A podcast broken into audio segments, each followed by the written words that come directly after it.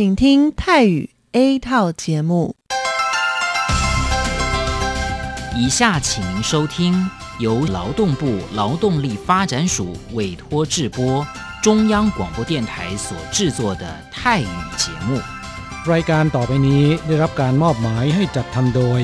กรมพัฒนากำลังแรงงาน กระทรวงแรงงาน ไต้หวันสาธารณรัฐจีน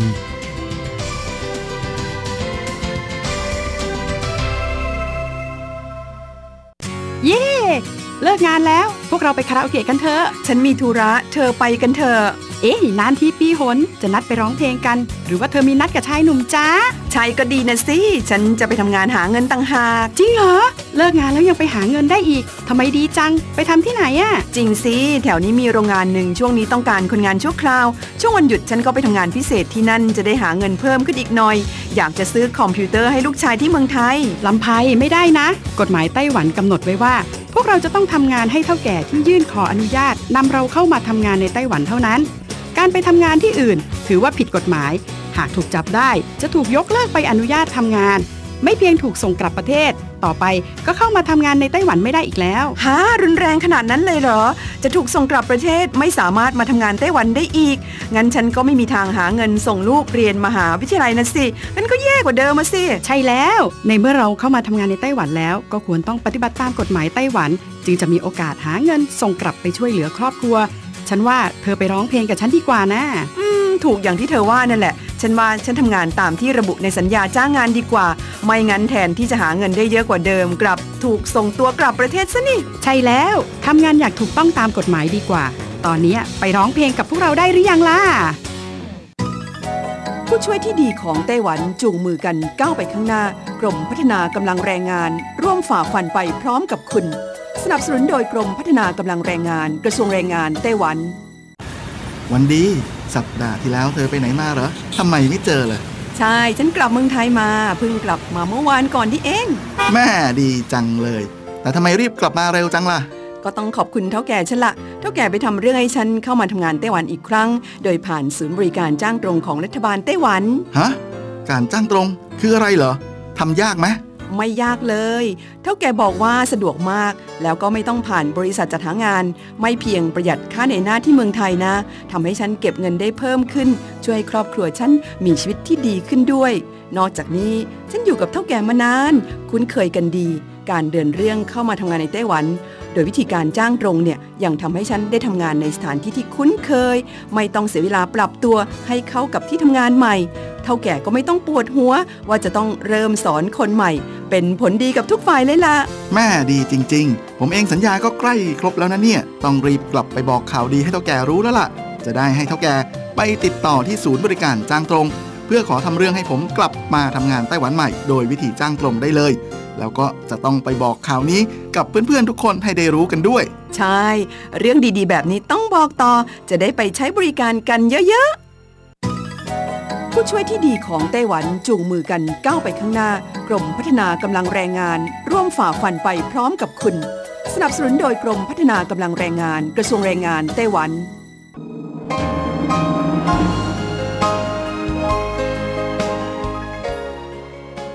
กลับมาฟังขณะนี้ท่านกำลังอยู่กับรายการภาคภาษาไทย Radio Taiwan International หรือ RTI ออกกระจายเสียงจากกรุงไทเปไต้หวันสาธารณรัฐจีน เป็นประจำทุกวันนะครับ นอกจากรับฟังทางเครื่องรับวิทยุได้แล้ว ยังสามารถรับฟังรายการผ่านระบบออนไลน์ได้ที่ thai.rti.org.tw หรือที่ RTI Fanpage นะครับ ขอเชิญติดตามรับฟังรายการของเราได้ ตั้งแต่บัดนี้เป็นต้นไป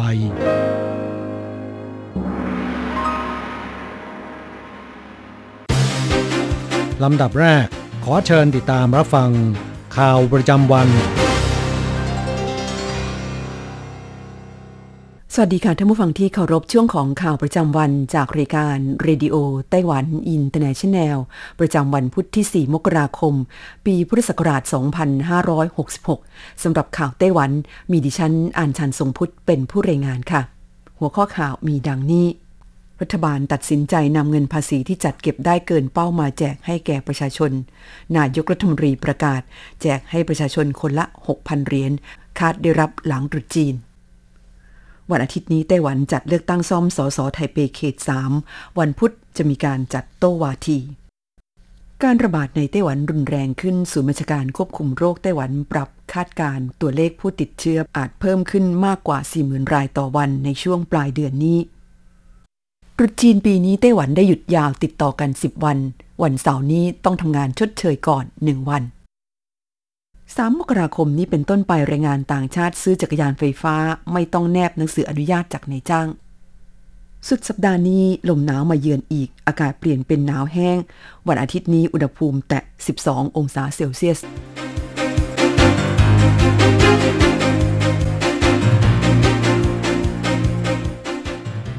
ต่อไปเป็นรายละเอียดของข่าวค่ะ อันดับแรกไปดูข่าวที่รัฐบาลไต้หวันตัดสินใจนำเงินภาษีที่จัดเก็บได้เกินเป้า ออกมาแจกเป็นเงินสดให้ประชาชนทุกคน นายกรัฐมนตรีประกาศว่าจะแจกให้คนละ 6,000 เหรียญคาดได้รับหลังตรุษจีนเมื่อช่วงค่ำวันที่ 3 มกราคมที่ผ่านมา นายซูเจินชัง นายกรัฐมนตรีไต้หวันสาธารณจีนประกาศว่า การประชุมสภาความมั่นคงแห่งชาติ ที่มีประธานาธิบดีชาอิงวนเป็นประธาน ซึ่งจัดขึ้นในวันที่ 3 มกราคมนี้ ได้ข้อสรุปเกี่ยวกับเรื่องเงินภาษี ปี 2565 ที่จัดเก็บได้เกินเป้าหมาย 450,000 ล้านเหรียญไต้หวันหลังหักส่วนที่จำเป็นต้องเตรียมไว้ใช้ในยามจำเป็นแล้ว จะมีการจัดสรรเงินภาษีจำนวน 180,000 ล้านเหรียญไต้หวัน ออกมาแจกให้แก่ประชาชนชาวไต้หวันทุกคน โดยจะใช้วิธีแจกเป็นเงินสด แต่ไม่ได้เปิดเผยว่าจะแจกคนละเท่าไหร่ เพียงระบุว่าต้องได้รับความเห็นชอบจากสภานิติบัญญัติก่อน และในช่วงเช้าของวันที่ 4 มกราคมนี้ นายกรัฐมนตรีสูเจินชังประกาศว่า จะจัดสรรเงินภาษีที่จัดเก็บได้เกินเป้าหมายจำนวน 180,000 ล้านเหรียญไต้หวัน หากส่วนที่จำเป็นต้องเตรียมไว้ใช้ในยามจำเป็น 40,000 เหรียญไต้หวัน ที่เหลือจะนำมาแจกให้ประชาชนเป็นเงินสดคนละ 6,000 เหรียญ โดยหวังว่าประชาชนจะได้รับหลังตรุษจีน เพื่อเป็นของขวัญในการเริ่มต้นปีใหม่ ด้านนายเคอเจียนหมิง แกนนำสสพักรัฐบาลเปิดเผยว่า จะให้ความสนับสนุนนโยบายนี้อย่างเต็มที่ อย่างไรก็ตามคาดว่าไม่ทันตรุษจีนนี้ เนื่องจากการประชุมสภานิติบัญญัติสมัยสามัญนนี้ จะปิดการประชุมในวันที่ 13 มกราคม ซึ่งระหว่างนี้ยังต้องมีการพิจารณาร่างกฎหมายต่างๆ และงบประมาณประจำปี 2566 ดังนั้นต้องรอการประชุมสมัยหน้าที่จะเปิดการประชุมหลังตรุษจีน จากนั้นจะเร่งดำเนินการแก้ไขกฎหมาย เพื่อรองรับนโยบาย การนำเงินภาษีที่จัดเก็บได้เกินเป้า ออกมาแจกให้แก่ประชาชนโดยเร็วที่สุด ทั้งนี้ปี 2565 ไต้หวันจัดเก็บภาษีได้เกินเป้า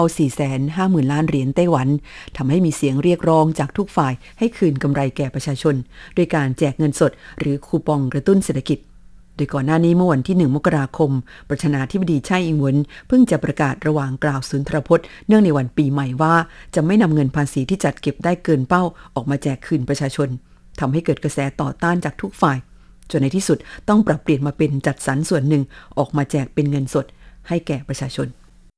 ข่าวต่อไปเลือกตั้งซ่อมสอสอไทเปเขต 3 จัดขึ้นวันอาทิตย์นี้ และวันพุธจะมีการจัดโต้วาทีระหว่างผู้สมัคร 3 คน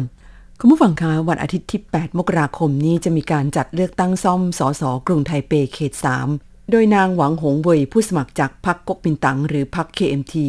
เป็นตัวเต็ง สูสีกับนายอูอีนง ผู้สมัครจากพรรคประชาธิปไตยก้าวหน้าหรือพรรค DPP ซึ่งเป็นพรรครัฐบาล เนื่องจากสัปดาห์นี้เป็นโค้งสุดท้ายของการหาเสียงเลือกตั้งทำให้ผู้สมัครทุกคนลงพื้นที่หาเสียงอย่างขมักขม้น นางหวังหงเวยมีสมาชิกสภาเทศบาลกรุงไทเปจากพรรคก๊กมินตั๋ง 18 คน รวมลงพื้นที่ช่วยหาเสียง ด้านนายอูอีหนง ผู้สมัครจากพรรค DPP ประกาศว่าวันพุธนี้จะมีนักการเมืองคนสำคัญของพรรคหลายคน ซึ่งรวมถึงรองประธานาธิบดีไล่ชิงเตอ๋อและนายเฉินฉีไม้ผู้ว่าการนครเกาชง และรักษาการหัวหน้าพรรค DPP รวมลงพื้นที่ช่วยหาเสียง คณะกรรมการการเลือกตั้งไต้หวันประกาศว่าการจัดเลือกตั้งซ้อมสสกรุงไทเปเขต 3 ซึ่งได้แก่เขตจงซานและเขตซงซาน จะจัดขึ้นในวันอาทิตย์ที่ 8 มกราคมนี้ มีผู้มีสิทธิ์เลือกตั้งรวมทั้งสิ้น 267,965 คน และในวันพุธที่ 4 มกราคมนี้จะมีการจัดโต้วาทีระหว่างผู้สมัคร ซึ่งมีทั้งหมด 3 คน ประกอบด้วยนายอู๋อี๋หนงจากพรรค DPP นางหวังหงเวยจากพรรค KMT และนายเซียวเคอร์ลิน ผู้สมัครอิสระ เพื่อให้ผู้สมัครแต่ละคนชี้แจงนโยบายของตน ให้ประชาชนได้รับทราบเข้าต่อไปการระบาดในไต้หวันรุนแรงขึ้นศูนย์บัญชาการควบคุมโรค ปรับตัวเลขคาดการณ์ยอดติดเชื้ออาจพุ่งเกิน 40,000 รายต่อวันในช่วงปลายเดือนนี้ สถานการณ์การแพร่ระบาดของโควิด -19 ในไต้หวันอย่างน่ากังวล สัปดาห์ที่แล้วยอดติดเชื้อเพิ่มขึ้น 42.9%ศูนย์บัญชาการควบคุมโรคไต้หวันหรือ CECC เปิดเผยว่า การระบาดรุนแรงขึ้นอย่างรวดเร็ว คาดการว่าปลายเดือนมกราคม ถึงต้นเดือนกุมภาพันธ์นี้ ยอดติดเชื้อจะมีมากกว่า 40,000 รายต่อวัน และเรียกร้องให้กลุ่มเสี่ยงสูง รีบฉีดวัคซีนเพิ่ม CECC แถลงว่าไต้หวันเข้าสู่ช่วงของการระบาดระลอกที่ 3 และทวีความรุนแรงขึ้นอย่างรวดเร็วทำให้ต้องมีการปรับตัวเลขคาดการณ์ผู้ติดเชื้อรายวัน ในช่วงที่มีการระบาดสูงสุดขึ้นเป็นมากกว่า 40,000 ราย ในจำนวนนี้เป็นการติดเชื้อซ้ำประมาณ 5%ซึ่งคาดว่าปลายเดือนมกราคมถึงต้นเดือนกุมภาพันธ์นี้ จะเป็นช่วงที่มีการระบาดสูงสุด พร้อมกันนี้ CECC ยังเรียกร้องให้ 5 กลุ่มเสี่ยงสูงรีบเข้ารับการฉีดวัคซีน ซึ่งประกอบด้วยกลุ่มที่ 1 ประชาชนที่ในครอบครัวมีผู้สูงอายุ กลุ่มที่ 2 ผู้ที่รับวัคซีนครบโดสแล้ว แต่ยังไม่ได้ฉีดเข็มกระตุ้น กลุ่มที่ 3 เคยติดเชื้อและรักษาหายครบ 3 เดือน กลุ่มที่ 4 เคยรับวัคซีนโควิดรุ่นใหม่ ที่ใช้ mRNA ของโอมิครอนสายพันธุ์ย่อย BA.1 กลุ่มที่ 5 ผู้ที่วางแผนจะเดินทางไปต่างประเทศ หรือมีญาติมิตร เดินทางกลับจากต่างประเทศ ช่วงก่อนและหลังตรุษจีน เข้าต่อไปตรุษจีนปีนี้ไต้หวันหยุดยาว 10 วัน วันเสาร์นี้ต้องทำงานชดเชยก่อนหนึ่งวัน หลังผ่านช่วงหยุดยาวเทศกาลปีใหม่สากล ซึ่งมีทั้งหมด 3 วันไปแล้ว ชาวไต้หวันจำนวนไม่น้อยต่างรอคอยวันหยุดยาวช่วงเทศกาลตรุษจีน ซึ่งปีนี้จะมีวันหยุดยาวติดต่อกันถึง 10 วัน คือระหว่างวันที่ 20 ถึง 29 มกราคม โดยเป็นการหยุดในวันธรรมดาเพิ่ม 3 วัน ดังนั้นต้องมีการทำงานชดเชย 3 วันเช่นกันปีนี้รัฐบาลกำหนดให้เริ่มทำงานชดเชยในวันเสาร์ที่ 7 มกราคม วันเสาร์ที่ 4 และวันเสาร์ที่ 18 กุมภาพันธ์นี้ ดังนั้นการทำงานในวันดังกล่าวข้างต้น ถือเป็นการทำงานในวันปกติ ไม่ใช่การทำงานล่วงเวลา เข้าต่อไป 3 มกราคมนี้เป็นต้นไปแรงงานต่างชาติซื้อจักรยานไฟฟ้า ไม่ต้องแนบหนังสืออนุญาตจากนายจ้างคุณผู้ฟังคะหลังจากที่กฎหมายเกี่ยวกับการควบคุมรถจักรยานไฟฟ้า เริ่มมีผลใช้บังคับเมื่อเดือนธันวาคมปีที่แล้ว โดยกำหนดให้จักรยานไฟฟ้าต้องแขวนป้ายทะเบียน จึงจะขับขี่บนถนนได้ แต่แรงงานต่างชาติที่ต้องการซื้อรถจักรยานไฟฟ้า ต้องมีหนังสืออนุญาตจากนายจ้างทำให้ถูกวิพากษ์วิจารณ์ว่าเป็นการเลือกปฏิบัติ เมื่อวันที่ 3 มกราคมที่ผ่านมา กรมทางหลวงกระทรวงคมนาคมไต้หวันสาธารณจีนประกาศว่า ตั้งแต่บัดนี้เป็นต้นไป แรงงานต่างชาติที่ต้องการยื่นขอ ป้ายทะเบียนรถจักรยานยนต์ และจักรยานไฟฟ้า เพียงแนบบัตรถิ่นที่อยู่ หรือ ARC ตราประทับ หนังสือรับรองแหล่งผลิตจากโรงงาน และใบเสร็จกำกับภาษีการซื้อรถ รวมทั้งบัตรประกันภัยภาคบังคับ ที่มีผลมากกว่า 30 วัน ไม่จำเป็นต้องแนบหนังสืออนุญาตจากนายจ้างอีกต่อไป ซึ่งระเบียบนี้จะทำให้แรงงานต่างชาติ สามารถซื้อจักรยานไฟฟ้าได้ โดยไม่ต้องแสดงหนังสืออนุญาตจากนายจ้างอีก กรมทางหลวงยังเสนอแนะว่าตั้งแต่ปีใหม่เป็นต้นมา กระทรวงแรงงานกำหนดให้แรงงานต่างชาติในภาคครัวเรือนที่เดินทางเข้าสู่ไต้หวันเป็นครั้งแรก หรือแรงงานต่างชาติที่ไม่เคยเข้ารับการอบรมภายใน 5 ปี นับตั้งแต่วันที่เดินทางมาถึงไต้หวัน ต้องเข้ารับการอบรมในศูนย์บริการเบ็ดเสร็จณจุดเดียว เป็นเวลา 2 คืน 3 วัน ควรมีการแนะนำกฎหมายความปลอดภัยทางถนน และกฎจราจรเบื้องต้น รวมถึงเพิ่มการประชาสัมพันธ์ ผ่านกลุ่มองค์กรชาวต่างชาติในไต้หวันด้วย เข้าต่อไปสุดสัปดาห์นี้ลมหนาวมาเยือนอีก อากาศเปลี่ยนเป็นหนาวแห้ง วันอาทิตย์นี้อุณหภูมิแตะ 12 องศาเซลเซียสเมื่อช่วงเช้าวันที่ 4 มกราคมนี้กรมอุตุนิยมวิทยาไต้หวันแถลงว่า ช่วงสุดสัปดาห์นี้จะมีลมหนาวแผ่ลงมาปกคลุมไต้หวัน และจะส่งผลกระทบต่อสภาพอากาศไต้หวัน ตั้งแต่วันเสาร์ที่ 7 มกราคมเป็นต้นไป อย่างไรก็ตาม เนื่องจากความชื้นในอากาศลดน้อยลงทำให้อากาศหนาวและแห้ง ท้องฟ้าแจ่มใสแต่อากาศหนาวเย็น อุณหภูมิประมาณ 13 องศาเซลเซียส แต่ภาคตะวันออกจะมีฝนตกเป็นหย่อมๆ วันอาทิตย์ที่ 8 มกราคม อุณหภูมิจะลดแตะระดับ 11 องศาเซลเซียส และวันจันทร์ที่ 9 มกราคม อากาศจะอบอุ่นขึ้น สำหรับสภาพอากาศในวันที่ 4 มกราคมนี้จะคล้ายคลึงกับเมื่อวานนี้ อิทธิพลจากมรสุมตะวันออกเฉียงเหนือ ส่งผลให้ภาคเหนือ ตั้งแต่เถาหยวนขึ้นมาจนถึงทางตอนเหนือสุดของไต้หวัน และพื้นที่ฝั่งตะวันออก มีฝนตกเป็นหย่อมๆ โดยพื้นที่ชายฝั่งทะเลของเมืองจีหลง เมืองอีหลาน และเขตภูเขาในไทเป ต้องระวังฝนตกหนักสำหรับอุณหภูมิในวันนี้ ภาคเหนืออุณหภูมิประมาณ 15-21 องศาเซลเซียส ภาคกลาง 15-24 องศาเซลเซียส และภาคใต้ 15-26 องศาเซลเซียส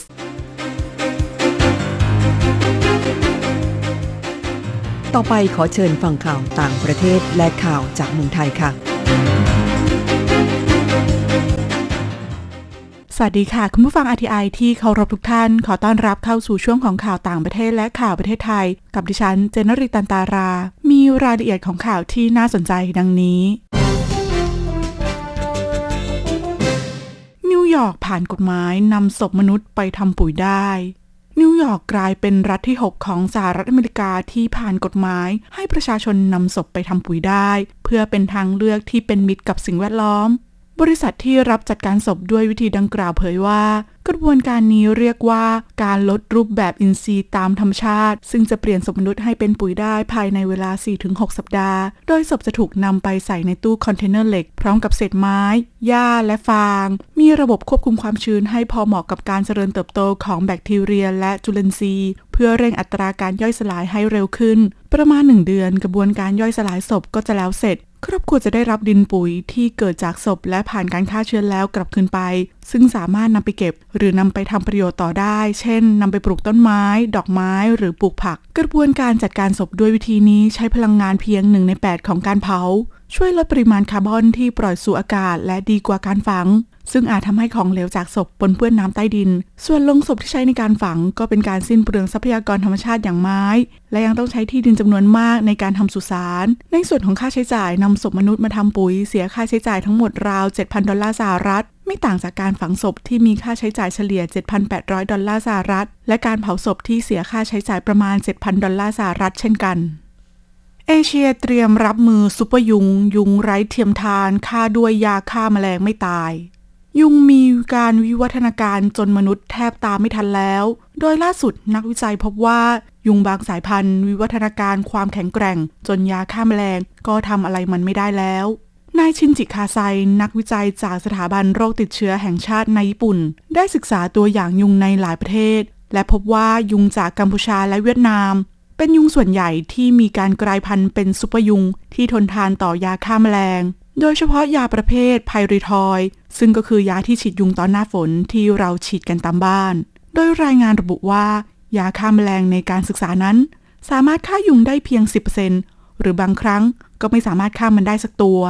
โดยพบว่า 78%ของยุงลายบ้าน มีการกลายพันธุ์ที่เรียกว่า L982W ทำให้พวกมันสามารถต้านทานยาฆ่ายุงได้มากขึ้น ซึ่งการค้นพบดังกล่าวทำให้ไทยต้องเตรียมรับมือในฐานะประเทศเพื่อนบ้านที่อยู่ในภูมิอากาศแบบเดียวกัน ผู้นำกัมพูชาสั่งจัดทำเขตอนุรักษ์โลมาอิราวดีในแม่น้ำโขงหลังประมงผิดกฎหมายทำโลมาหายากลดหวบ โลมาอิราวดีเคยพบว่าอยู่ในแม่น้ำโขงเป็นบริเวณกว้าง แต่ในช่วงหลายสิบปีมานี้ พบพวกมันอยู่เพียงแค่ระยะ 190 กิโลเมตร จากจังหวัดกระแจทางตะวันออกเฉียงเหนือของกัมพูชาไปจนถึงชายแดนลาวเท่านั้น ประชากรโลมาอิราวดีลดลงอย่างต่อเนื่องนับตั้งแต่มีการสำรวจประชากรครั้งแรกในปีพุทธศักราช 2540 โดยลดลงจาก 200 ตัวในปีนั้น เหลือเพียงประมาณ 90 ตัวในปัจจุบัน เนื่องจากการสูญเสียแหล่งที่อยู่อาศัย และการทำประมงแบบทำลาย นายฮุนเซนผู้นำกัมพูชากล่าวในพิธีที่จัดขึ้นที่จังหวัดกระแจะทางตะวันออกเฉียงเหนือของกัมพูชาว่า เขาสั่งการให้เจ้าหน้าที่จัดทำทุ่นลอยรอบๆ เขตอนุรักษ์เพื่อแสดงเขตที่ห้ามจับปลาทุกชนิด เขากล่าวว่าแม่น้ำโขง เป็นแหล่งที่อยู่อาศัยของโลมาและปลาหลายชนิดที่ใกล้สูญพันธุ์ ดังนั้นจึงมีความจำเป็นในการจัดการที่ดี เพื่อมีให้โลมาต้องตายเพราะอวนจับปลาพร้อมระบุว่าเขตอนุรักษ์โลมาจะต้องได้รับการดูแลเป็นอย่างดี การที่มีโลมาอยู่ในแม่น้ำโขงมีส่วนช่วยธุรกิจการท่องเที่ยวในท้องถิ่น ต่อไปเป็นข่าวจากประเทศไทยค่ะ อากาศหนาวช่วยให้ฝรั่งไส้แดงที่จังหวัดพิจิตรติดผลดี ผู้สื่อข่าวรายงานจากจังหวัดพิจิตรกล่าวว่า จากอากาศที่เย็นตัวลงส่งผลดีทำให้สวนฝรั่งกว่า 10 ไร่ของเกษตรกรตำบลท่าบัวอำเภอโพทะเล จังหวัดพิจิตรที่รวมกลุ่มกันปลูกฝรั่งไส้แดง หรือฝรั่งพันธุ์หงเป่าชื้อ ที่มีลักษณะแตกต่างจากฝรั่งทั่วไป เนื้อจะมีสีแดงอมชมพู รสชาติหวานกรอบอมเปรี้ยว ขณะนี้ในช่วงอากาศที่เย็นลงส่งผลดีทำให้ติดลูกกำลังออกผลผลิตเต็มต้น เพจ Facebook ว่าที่ร้อยตีชัยรัฐสังทับกล่าวว่า นเองพร้อมญาตินำฝรั่งพันธุ์หงเป่าชือจากไต้หวัน ที่ตลาดมีความต้องการ และเป็นสายพันธุ์ใหม่มาปลูกในจังหวัดพิจิตรซึ่งฝรั่งไส้แดงหรือฝรั่งพันธุ์หงเป่าชือมีลักษณะผลรูปกลมแป้นขนาดใหญ่ เนื้อในหรือไส้กลางเป็นสีแดงอมชมพู เมล็ดน้อยรสชาติเนื้อสุกหรือแก่จัดจะหวานกรอบไม่แข็ง รับประทานอร่อย ส่วนน้ำหนักผลโตเต็มที่เฉลี่ย 4-5 ลูกต่อกิโลกรัม มีดอกและติดผลดกเป็นธรรมชาติเกือบทั้งปี ต่อไปเป็นการรายงานอัตราแลกเปลี่ยนประจำวันอ้างอิงจากธนาคารกรุงเทพสาขาไทเปค่ะ โอนเงิน 10,000 บาท ใช้เงินเหรียญไต้หวัน 9,170 เหรียญ แลกซื้อเงินสด 10,000 บาท ใช้เงินเหรียญไต้หวัน 9,510 เหรียญสำหรับการแลกซื้อเงินดอลลาร์สหรัฐ 1 ดอลลาร์สหรัฐ ใช้เงินเหรียญไต้หวัน 30.79 เหรียญ จบการรายงานข่าว สวัสดีค่ะ